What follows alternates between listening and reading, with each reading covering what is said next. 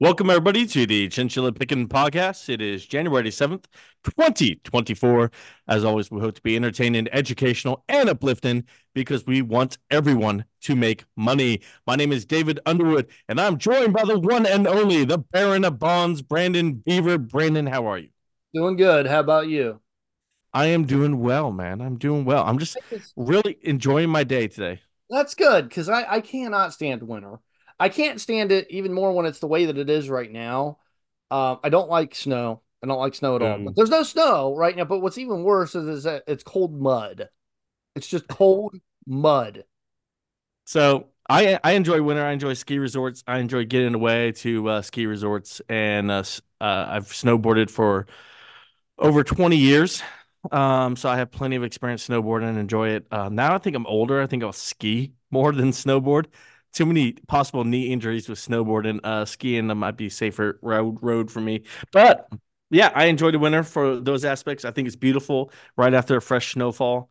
Um, a, a week later, after the snow's all brown on the roads, that's when it looks ugly. But um, beautiful right from a fresh snowfall, man. I went to Perfect North about 10 years ago and I spent the entire two and a half hours on the beginner's hill learning the pizza thing.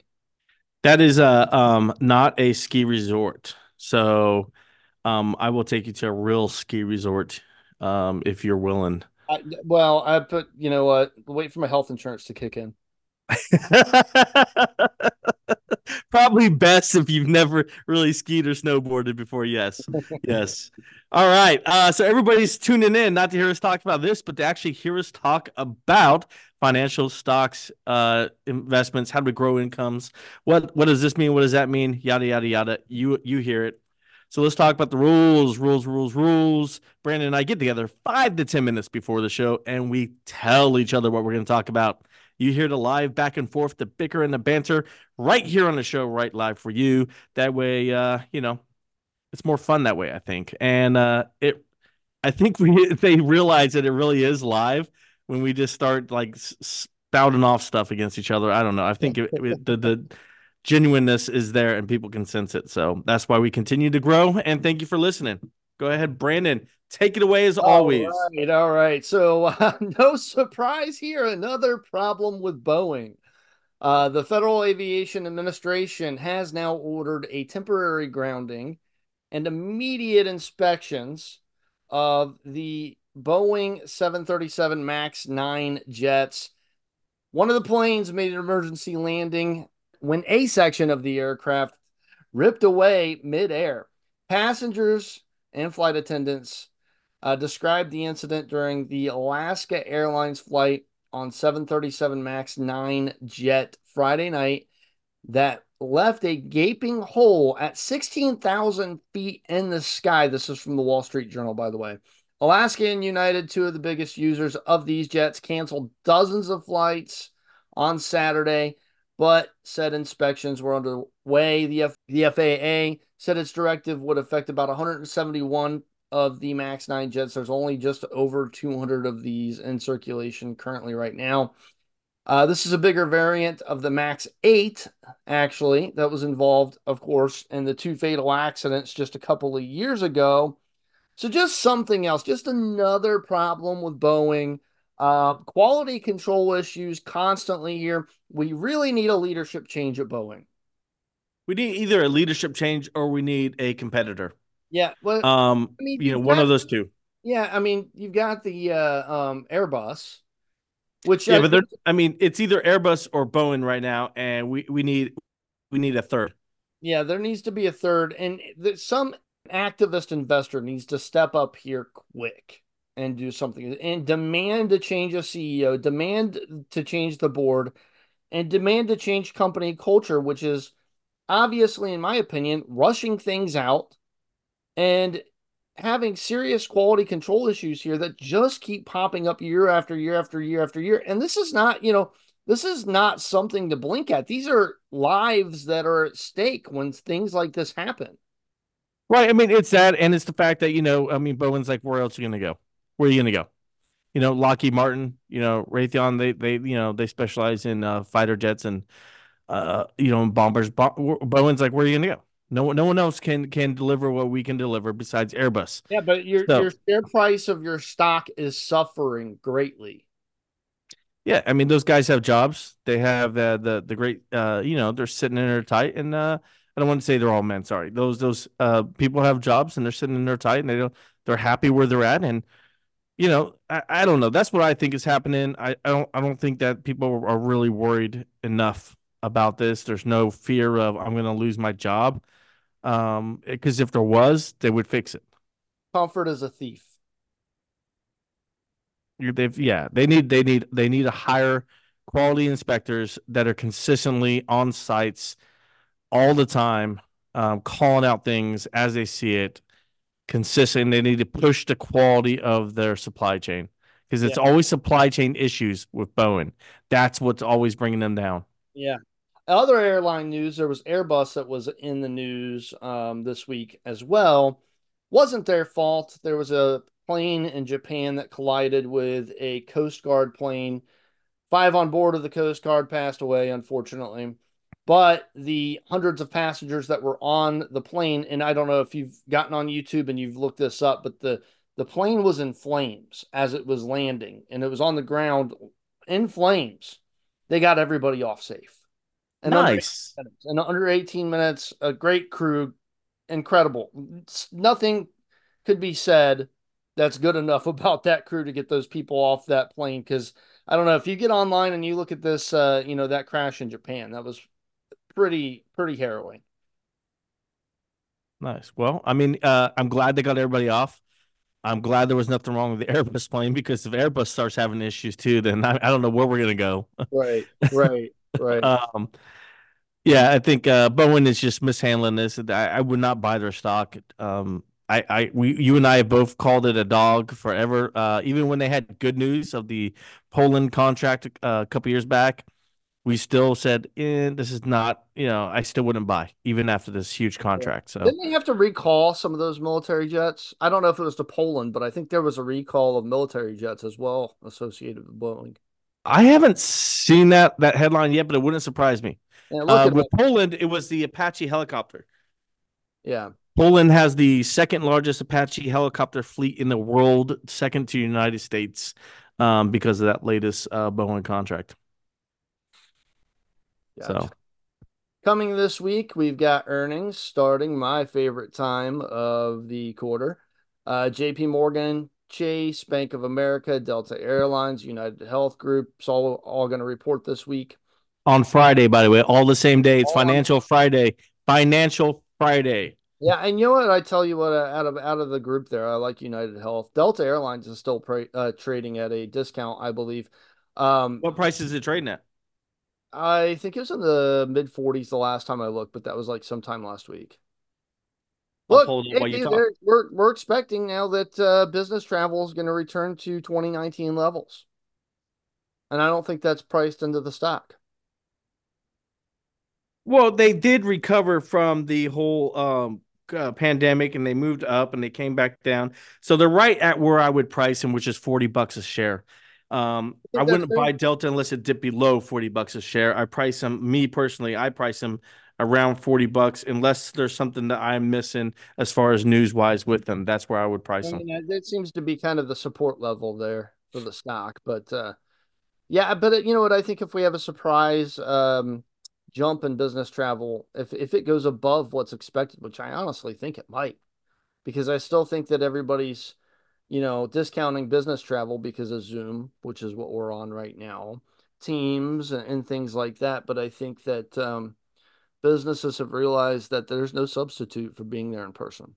Yeah, there, there, there. Uh, a lot of businesses have admitted that and come out. The big corporations have said, "Hey, we see higher productivity. We see a better response when we have someone there live on the ground in person versus a uh, a quick Zoom call or a Teams meet or or what have you or a Google Meet, whatever you use. Um, yeah, so it, you get a better response, which is not good news for Zoom, but it is good news for the airlines, like you said. Uh, but yeah, Financial Friday. I'm looking forward to that because I want to see about um, the interest rates, how it's affected the banks. If there's going to be the bank, any of the banks are going to talk about that. Any of the banks are going to talk about the interest rate cuts coming up, or if anybody mentions commercial real estate, That's another one I want to listen for. Is anyone going to mention commercial real estate and the issues there, or are they saying that those issues have now passed and we're good on that? Because if people, if the big banks uh, mention commercial real estate, that's bad news for the real the regional banks because there could be a, one or two fallouts this year due to the commercial real estate market. I don't know, man. I don't know. I don't think there's going to be. I, I, I don't think you could say this is in the past. We're still maestroing interest rates now. Now that banks are starting to get used to the high interest rates again, we're going to lower them. So we'll see what kind of effect that has on it. Um, analysts are expecting a great year this year. We'll see if they're right. They're hardly ever on target, um, but you know they're expecting earnings. Um, well, profits among companies in the S and P 500 they say will climb to about 12 percent this year. Um, so that's a pretty sharp growth there for an average uh, earnings increase for the S&P 500. Um, go ahead, Dave. I just want to point out that on the last podcast last week, I mentioned that however January goes, that's 90, was it 85, 94? I can't remember. It was a high number. it was yeah. at least 85% of the time. That's how the year is going to go.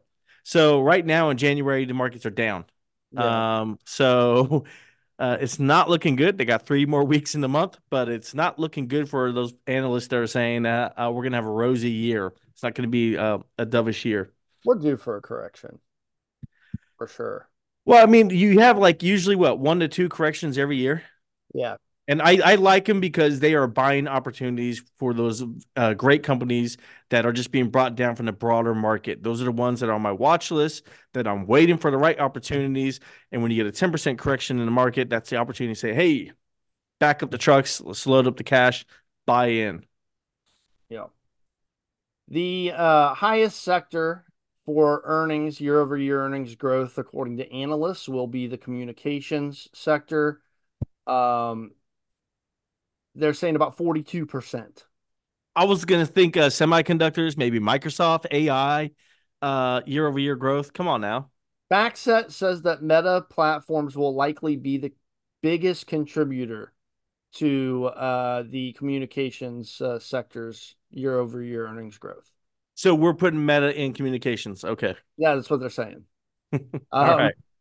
They forecast that the energy segment will experience the biggest profit decline. I don't know if that I don't know if they're going to be right about this. I listen, gas prices are down, but you know, that's just for the beginning of this year. Uh, they'll still probably be down year over year for summer, but I mean, a lot of these gas companies, these oil companies, have become a lot more efficient. Yeah, so, I covered this. I covered this in one of our podcasts. Yeah. How uh, the the companies because the government was refusing to give them more leases. They had to become innovative, and they found a more efficient way of, of drilling and pumping. Yeah, and they're able to pump out uh, faster for with the fewer drills. I mean, the yeah. fewer uh, so, sites. The gas prices, fuel prices, everything like that, of course, down year over year. It wouldn't surprise me if they still experienced a bit of a profit growth, though, just from being more efficient. I tell you what, I will call that as a, as a win last year. I called rig on the way up, then I called rig on the way down. Um, I was a little early on the call down. It took a couple months for it to actually happen, but it did happen. Um, as far as oil, what I'm looking at right now for this year, since you brought it up, oil stocks, I don't see an up or down. Um, as far as the uh, as far as the year as a whole, right now, I don't see any reason for the movement unless the Middle East uh, issues continue to grow, which I'm going to cover that here in a little bit later. But if the Middle East uh, uh, conditions, geopolitics continue to get worse, then that might cause an issue. Yeah, you know what? You've nailed oil the entire time we've had this podcast. I've been fairly consistently wrong about it. So, um, I mean, I have. I mean, 2020, I was telling everybody to sell oil, which for 2020 was the correct. Um, I I bought I bought options. Yeah. That was the year. That was the year that I bought like options because oil dropped down to like zero. Yeah. Uh, and I bought options on all the major oil firms that uh, uh, for that November that they would be back up near close to like three quarters of where they were. And I made a ton of money. I mean, I was making 10 times returns on my options on on some of them. It was that that lucrative for me. Well, here's one that I won't be wrong on. I want I'm not saying to buy it now when we get those corrections, I want everybody to have Costco on their watch list. Um, even better if there's a recession this year. If the if the soft landing thing turns out to not be true and we have a recession, that's when you need to be buying stocks. And Costco would be great if you could get it at a decent uh, value here. Costco in December, they reported a 17% increase in earnings per share. Uh, and um, that was for the quarter that ended November 26th. The result, and it was better than the estimate of $30.38 per share, uh, and better than the consensus of $3.41. So knocked it out of the park as far as earnings go. They announced a $15 per share special dividend, and uh, that'll be payable in five days, January 12th. Um, I mean, that's just proof that the company's got great financial strength that they can do stuff like that. Fifteen dollars per share dividend. Yeah. yeah. and this is what fifth, fifth, special dividend in eleven years. What? That's, That's... six point seven billion dollar total. Okay. Uh. All right. Look. All right. I I I, I like a, a decent dividend from a company, right? But uh, I'm with Warren Buffett for the most part. I, I would lean towards what he has said in the past. I would rather the company take that six billion dollars and invest it in the company. You know, yeah, I mean, maybe, but the thing is, is I think that Costco is kind of in a celebratory mood, and they're they're just sharing the profits because I mean, they they not they knocked it out of the park. They beat their own expectations by quite a bit, and I just think that they're like, hey, we're going to share the profit with the shareholders, and and to me, in this situation, not that bad of a deal. So what's the difference between Costco doing this and Novo Nordisk throwing a concert for all, all the country of Denmark? the, the, what's the difference? What's the difference? There is none. We work. my point is my point is there's no difference if you're saying they're in a celebratory mood and they want to you know hey spend some money throw some money around um, yeah there's two different ways of doing it uh, Novo Nordisk had their way, Costco has their way, but both these companies basically are raking in the money right now, and they want to go ahead and push, give something back. I mean, that's true, and and I agree with that. It's just that there's been so many fraudulent companies that have done the concert thing and then you know tried to sell themselves to people, um, like oh look how great we are and how flashy we are and what we can afford and and you know I just uh, the concert I didn't care for. I I got you, I got you, but you know my point is the financial stability of the company, and that's why yeah, Novo Nordisk did it, and that's why Costco's doing this. Yeah. Uh, I would rather that the companies take that money and reinvest it in the company and grow the company. Uh, especially if you're a pharmaceutical company, you could do a lot of research and development with that kind of money. Um, so I would, you know, me personally, I would rather a company do that. But you know, uh, for Novo Nordisk, it was a drop in the bucket. For Costco, it sounds like they're not concerned at all. No, no. Uh, CFO uh, of Costco said uh, during that earnings call he's seeing improvement in inflation, running about zero to one percent for them on a year-over-year basis. That's not bad. Um, and you know what? You're combining that with some deflation for them on bulky items, uh, such as lower freight cost. So I think um, as long as there's a soft landing the picture for big box retail starting to get rosier.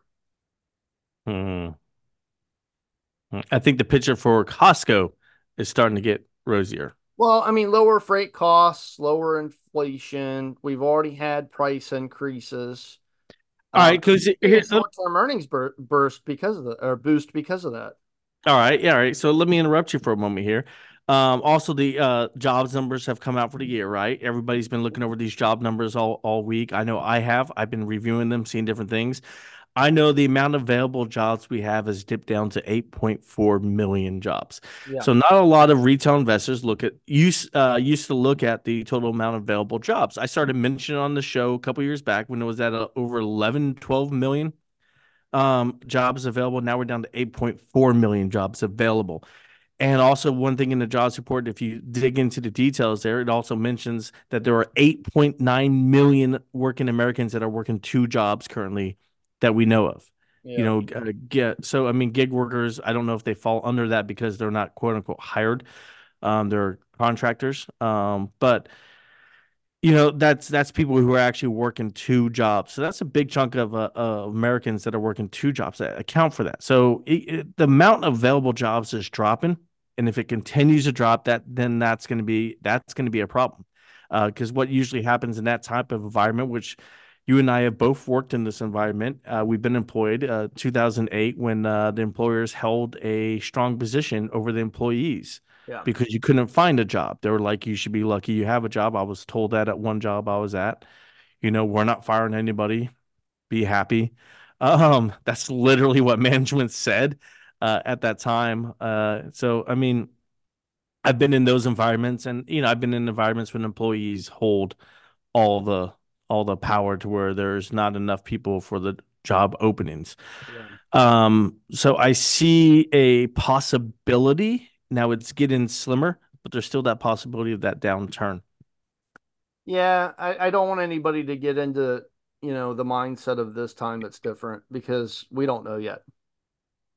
We we don't know yet, and we're still seeing uh, things happen and, and moments happen, such as student loans. Uh, like I mentioned before, they they uh, they they started up the payments. You're required to make the payments, but they haven't started collecting on them yet. So they haven't started, you know, garnishing, defaulting, uh, doing all those kind of things yet. And some people have already almost three months late on their payments coming up um, already because they're not making the payments and so that's that's a concern. That's an issue. Like you know why are we already not making the payments? That means you don't have the money. That means once they start def- uh, garnishing wages or going to collections it's going to be an issue and a problem. Yeah. Um so you might see collection agencies hiring here soon. Um and there you go. But uh yeah, I mean, there, there's a lot that that you could go into, like, uh, uh you know, why why is Costco doing well? I think Costco is doing well because they're a low cost buy in bulk uh company, and we saw the shift from a lot of Americans making hundred thousand dollars or more shopping at Walmart. I believe Costco is also a winner in that regard. Uh, yeah. Uh, people want to save money for their families. They want to go to Costco, try to save a few bucks, and buy it in bulk. You know. Yeah, and Costco did say that they've seen a relative improvement in discretionary sales, although they didn't give a percentage to that. Hmm. They, they, just said those words. There was no real numbers tied to you know that but I would love to see too. their next earnings report and actually get a breakdown of the numbers for uh, 2023 and see how everything happened. They had a great year. Yes, they every earnings report they reported last year was was great. So I would like to see though the breakdown of the yearly numbers uh, for Costco. Yeah. That is what we do. If you if you're listening right now, that's what Brandon and I do in our free time. We uh, read earnings reports for fun. Right. Yeah. We are fun individuals. I'm telling you. so exciting. right? Uh all right, Brandon. Uh, what you got next, man? That's what I got. All right, cool. Thank you. I love it when it's my turn to take over here because that's my favorite part of the show here. I'm joking. I'm joking. Um, let's go in here. Let's start with the headlines because I got them lined up, ready to rock and roll here. Um, let's start with uh, this one. It's on Reuters. Came out this morning at 6:27 a.m.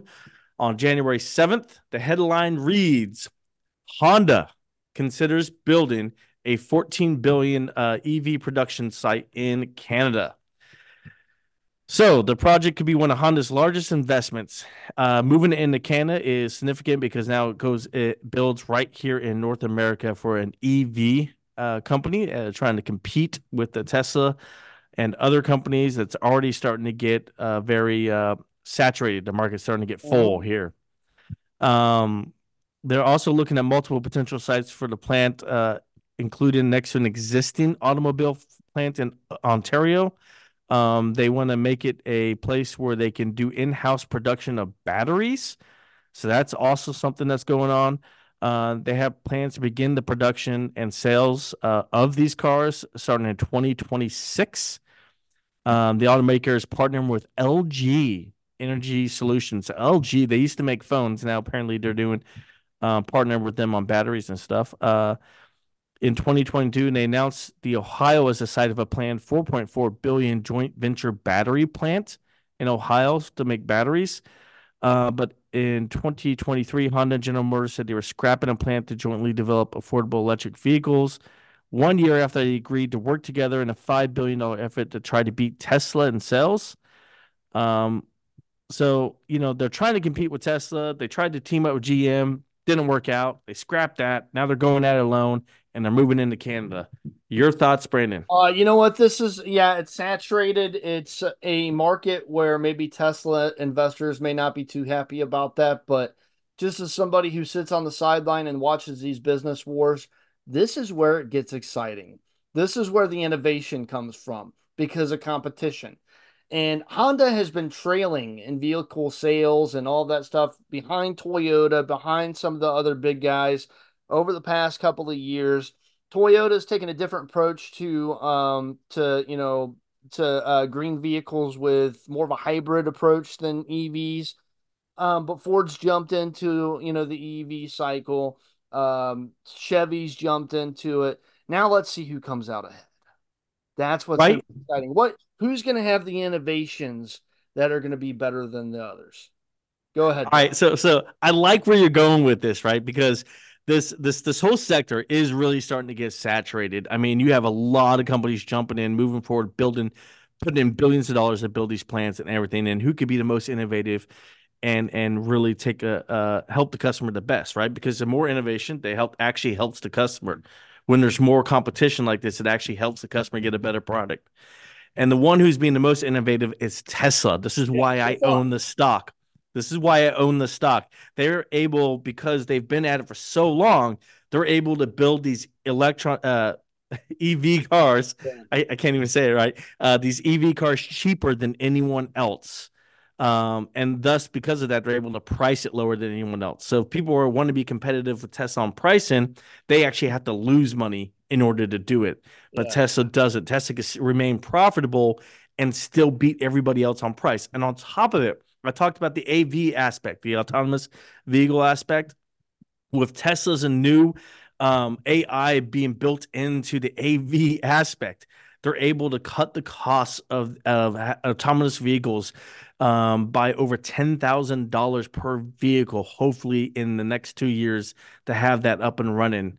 And this is what's really going to continue to drive the costs of producing a Tesla car down versus other cars. So Tesla's going to continue to be um, leading the way in in costs, and this is why I'm invested in the company. Now Volkswagen's jumped into EVs too, and they're taking an interesting approach. I'm not sure if it'll work, but their whole approach to this is like, hey, the Teslas, even those new Fords, they're all space agey. There's some people that might look at those EVs and get intimidated, not know how to work the technology, might be a little afraid of it. So now they've got these Volkswagen EVs that are coming kind of coming out on the line a little bit low on the technology side.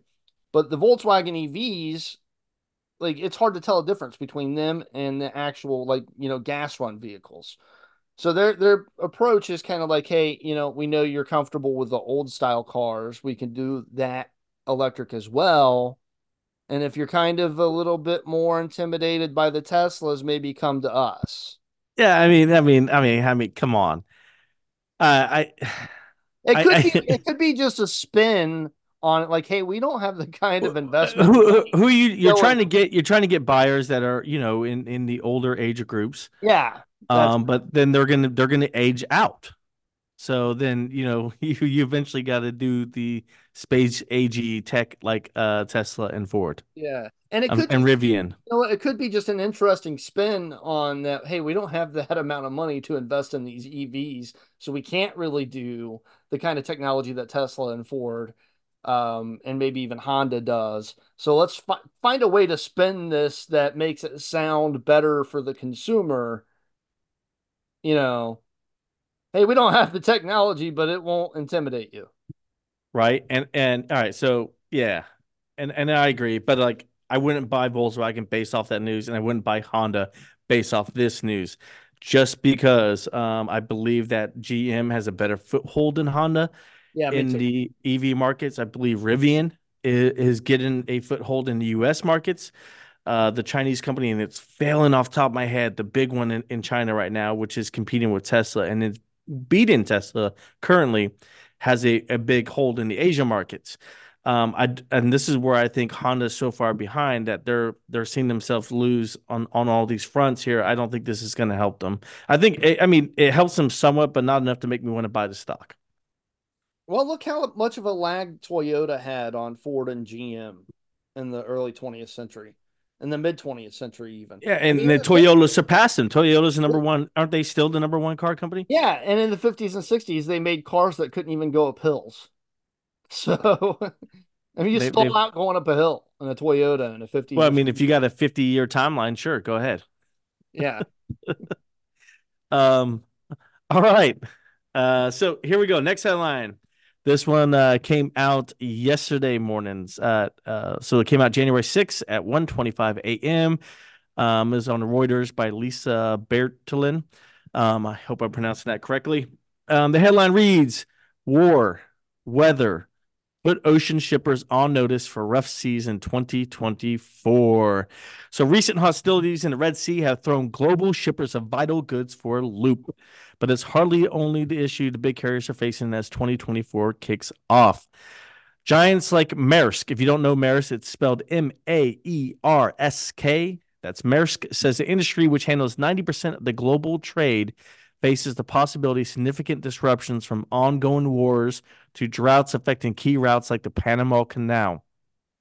Complex vessel schedules are likely to be knocked out of sync for the giant container ships, fuel tankers, and other commodity haulers throughout the year. This is so. Here's funny. This this this this article, Brandon, goes into name actual companies here. It says that it's going to increase delays and raise costs for retailers like Walmart, IKEA, and Amazon as well as food makers such as Nestle and grocers, including Lidl. Um, so basically, it goes on and says this is the new normal. The waves of chaos seem to rise and fall before you get back to some level of normalcy. What is this actually going to cost? So, right, Maersk on Friday joined other major ocean carriers in rerouting ships away from the Red Sea to avoid missile and drone attacks in that area that lead to vital Asia Europe Suez Canal shortcut. That route route or route handles more than 10% of total ocean shipments and nearly one third of the world's container trade. Um, so tankers carrying oil and fuel supplies for Europe continue to pass through the canal. Apparently, they don't want to disrupt the oil. Um, so that's still going. But ship owners' fuel costs are up as much as $2 million per round trip for the Suez Canal diversions as the Asia Europe spot rate has more than doubled from 2023's average to 3,500 per 40 foot container. The increased cost could translate into higher prices for consumers, though Goldman Sachs on Friday said that the inflation shock should not be as bad as the 2022 uh, pandemic chaos. I got more on this, but Brandon, your first initial thoughts. You know Here's the thing: there's, if anything, being in logistics, having a lot to do with logistics from the retail industry to where I'm at right now. If if I've learned anything, there is no such thing in as far as normal goes. There's no such thing as normal in ocean shipping.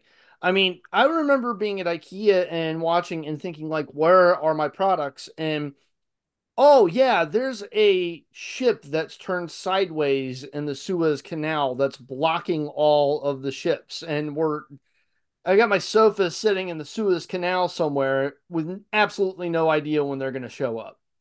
So there's no such thing as normal. Of course, the COVID situation made it worse for a while. There's always geopolitical issues that affect it. I there's got to be a better way of doing logistics for the United States at least. There's got to be a better way of doing it. I I haven't figured it out. Maybe we figure out a way to make air travel uh more affordable uh, and air shipping more affordable somehow. You, you I, know what I yeah. You know what I find very interesting about this article, Brandon, um, was the fact that the oil tankers are having no trouble getting through there that I'm aware of. They're just attacking the other container ships. yeah. Find that very interesting.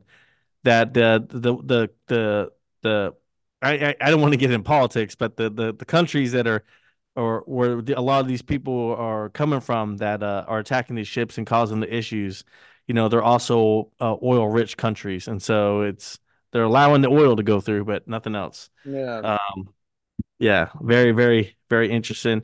Uh, it makes me wonder, um, you know, because I mean, there's companies that don't even travel that route that that just travel the North Atlantic you know, such as North Atlantic Tankers, a company I've mentioned here before on the show. Um, you know that that that continue to that continue to do well, man. Um, so NAT's it's another option. They continue to grow. They're do they're doing fantastic uh, job there, but uh, they had a miss on their last quarterly earnings. Uh, but they have a lot of insider buying right now, so everybody inside the company really believes in them. Um, a little bit more on this though. Uh, that that was all about the Suez Canal, the Panama Canal. The issue with that is the water levels. So the Panama Canal are down to 33% due to lower water levels, according to supply chain software provider Project 44. Such restrictions help send dry bulk shipping costs for commodities like wheat, soybeans, iron ore, coal, fertilizer sharply higher in the last part of last year.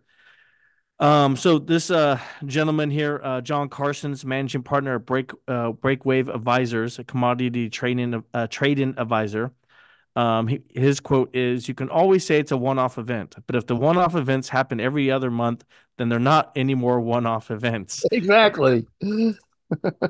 so he, he agrees with you, Brandon, that uh, in uh, shipping and logistics right now, this seems to be uh, not just one off events, but the everyday uh, survival here.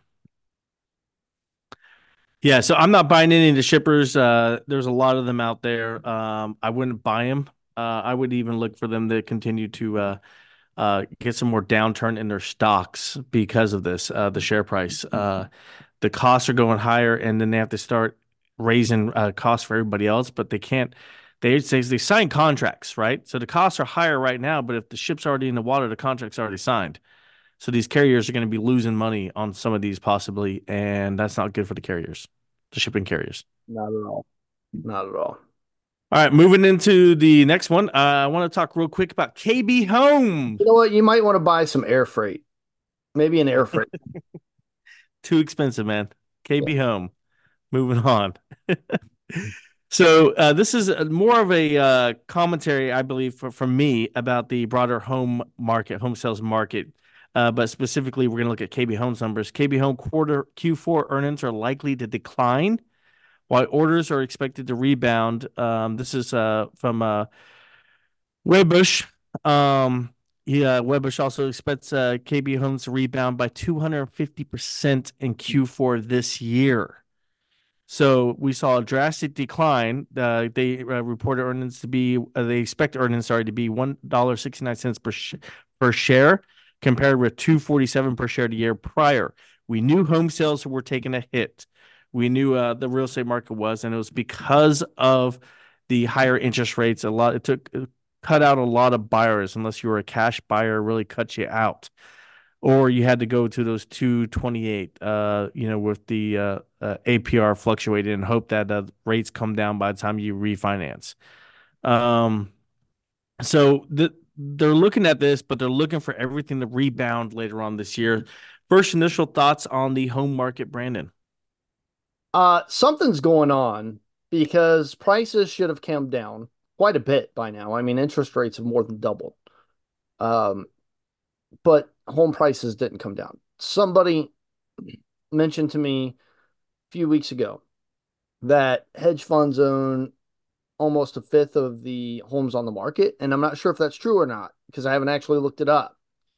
But if that's true, and and if that's the reason why you know home prices are higher because they're you know inflating the home prices by holding a large percentage of the of the homes that are on the market and keeping the sales price where they're at, that could be a reason. But it really like this this needs more research. This is something that I'm gonna make myself do over the next couple of weeks and look into see why home prices have not come down yet, because they should have.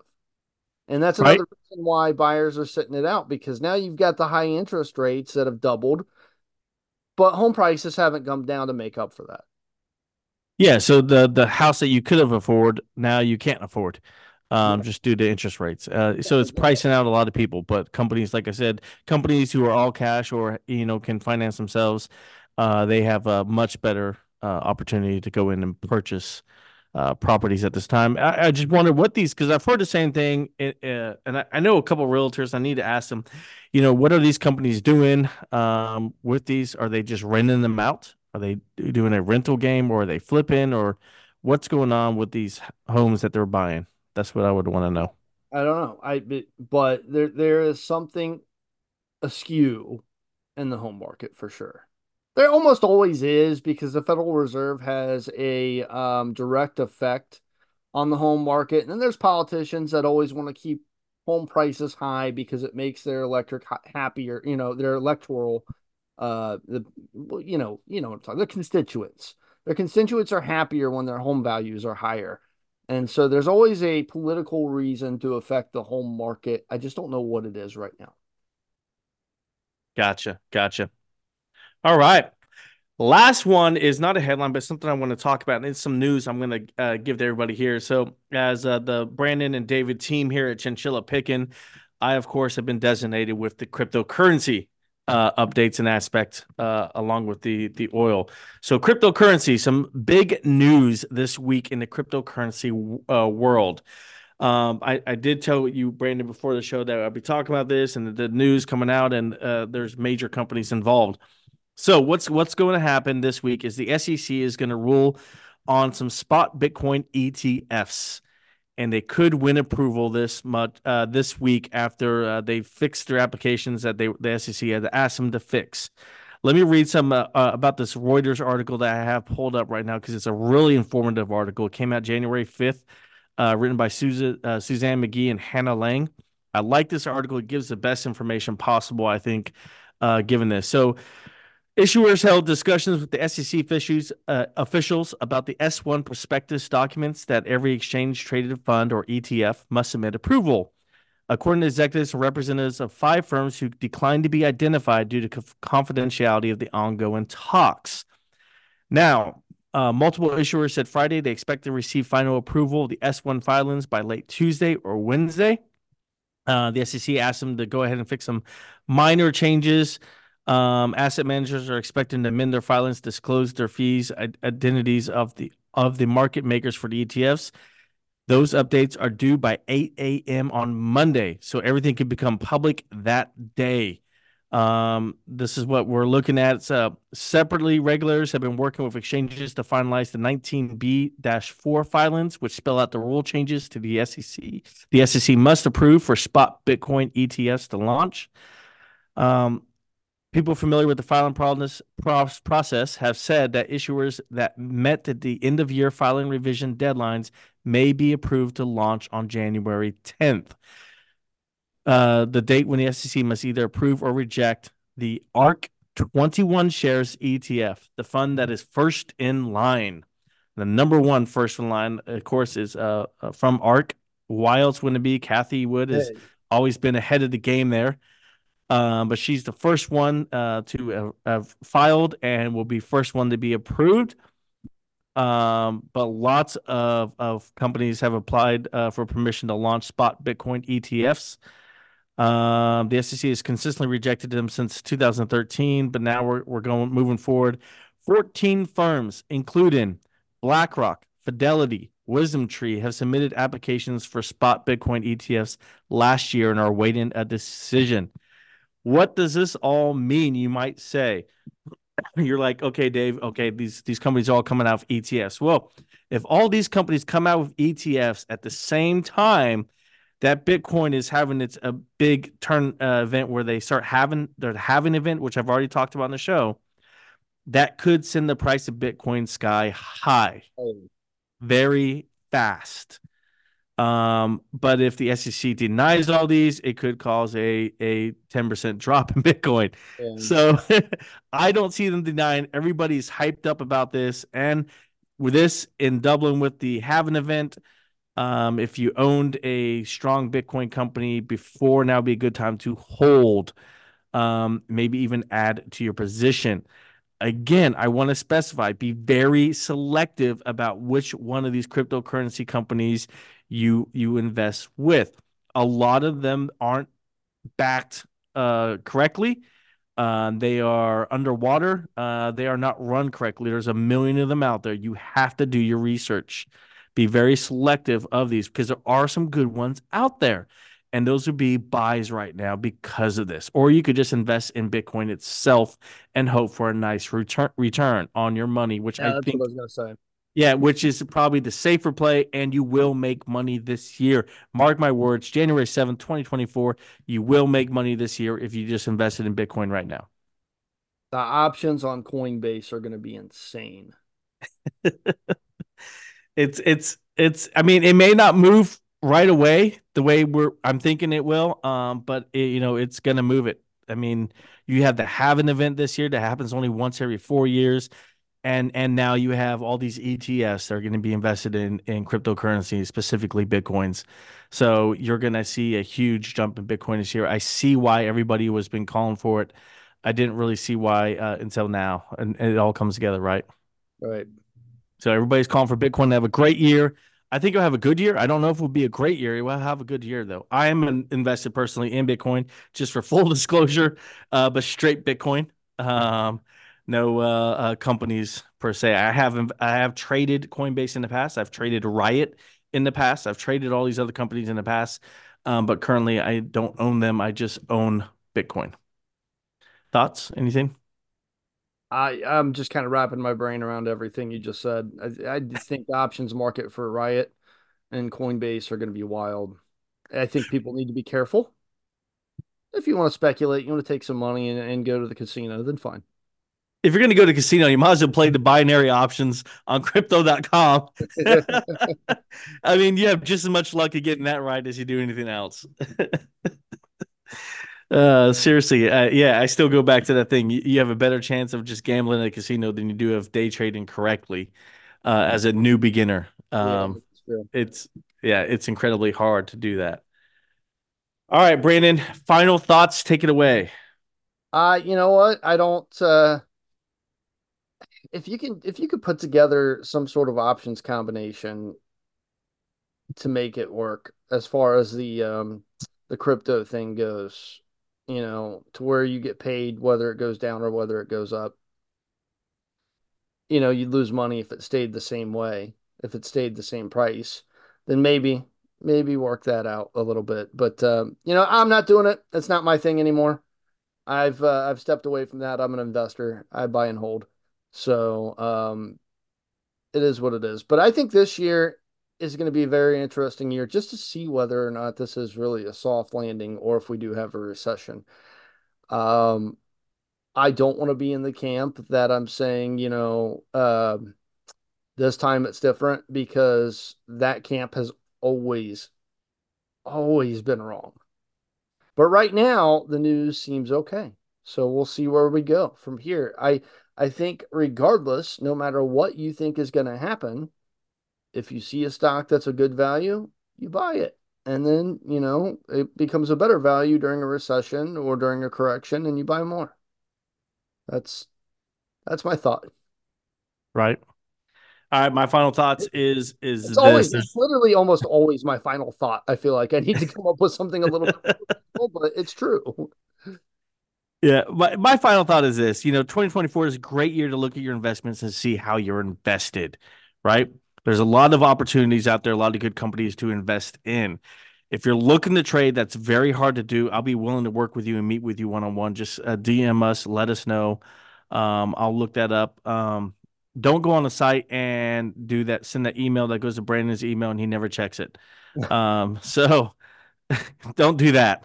Um, but um, go ahead and uh, uh, DM us on Instagram or StockTwits, and uh, that'll be the best way to get a hold of us. I'm going to fix the email issue. I just found that out this weekend, Brandon. By the way, uh, hey, I, am not. I'm not IT. Any, okay, I'm our IT department, and I'm horrible at it. well, if there's any hackers that can send me a message and let me know what my password is, that would be great. right. so I'll get it fixed. I, I I'm going to work on it. I'm not the smartest guy when it comes to IT, but I'll, I'll get it fixed somehow, some way. Um, hopefully by next week's podcast. But reach out to us. We'll be happy to work with you and uh, walk you through some investment ideas. We know lots of different ways. There's a million ways to make a buck. Um, I can tell you all about land forfeit sales, foreclosure sales, real estate, all these, you know, title contracts, yada yada yada. I have all that information in my head. I've gone to all those meetings. I've spent the money to get all those books. I know all the information. I could give it to you for free. Um, I'm not going to sell you anything. I'm not in the business of trying to sell you all this stuff. I'm trying to help people. That's that's what I'm in the business of doing.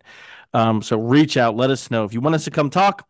Uh, we can make the show a little bit more entertaining live. If you want us to come to your college or your uh, company and put on a show, we'll be happy to do that as well. So, but reach out. I'm looking at Bitcoin have a great year this week. Financials Fridays is going to be a big one. There's a lot of financials report earnings on Friday. Uh, KB Homes reports earnings on Wednesday. That's one to look at to get a, a good aspect of how the other home builders are going to report later on. So that's definitely one to watch there as well. Um, the Bitcoin SEC rulings coming out either Tuesday or Wednesday. I'll be watching that, and uh, definitely when uh, all the other processing and filings go public on Monday morning, and to see what companies have uh, filed what would be very interesting as well. So that's what I'm looking at. That's what's going on. Uh, keep your eye out there. I got, um, I got one more thing for you. Go quick. ahead. I just kind of want to bring home what I was saying earlier. I, I wound up having an incredible year in the market last year if I would have sat there and said to myself, I think there's going to be a recession, so I'm going to sit out on stocks, I would have missed out on a lot. And I thought there was going to be a recession, but I didn't sit it out. So I was happily wrong. Right. You're invested. One of the big winners of last year was Meta for you. Um, so you, you made some good moves there. I'm glad you held on. Yeah. All right. As always, we hope we have been entertaining, educational, and uplifting because we want everyone to make money. Have a good night. Have a good night.